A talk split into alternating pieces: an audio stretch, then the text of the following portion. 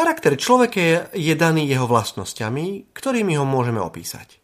Niektoré z nich sú zdedené alebo vrodené, iné sa dajú získať. Pravda je však aj tá, že ak si už raz na niečo zvykneme, je ťažké si od toho odvyknúť. Ruský spisovateľ Dostojevský napísal Druhá polovica ľudského života sa obyčajne skladá zo zvykov získaných počas prvej polovice. Snaď by nás to mohlo aj vystrašiť. Zdá sa, ako by v našom živote prišla chvíľa, keď vzácný materiál, z ktorého sme urobení, ako by sa usadil a stvrdol. Ako by sme už od tohto momentu nemohli získať nový tvar. Pekný príbeh hovorí o starom mníchovi, ktorý poučal mladých novicov v kláštore.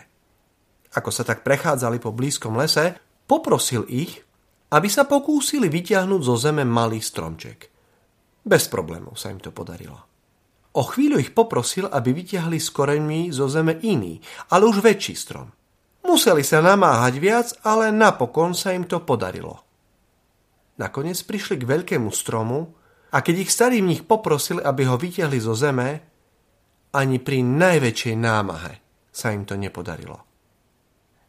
Drahí bratia a sestry, presne toto sa môže diať v našich životoch. Ak pravidelne zastávame nejaký náš postoj, či opakujeme nejaké naše správanie, tak sa potom tieto stávajú súčasťou nášho života do takej miery, že je veľmi ťažké konať inak.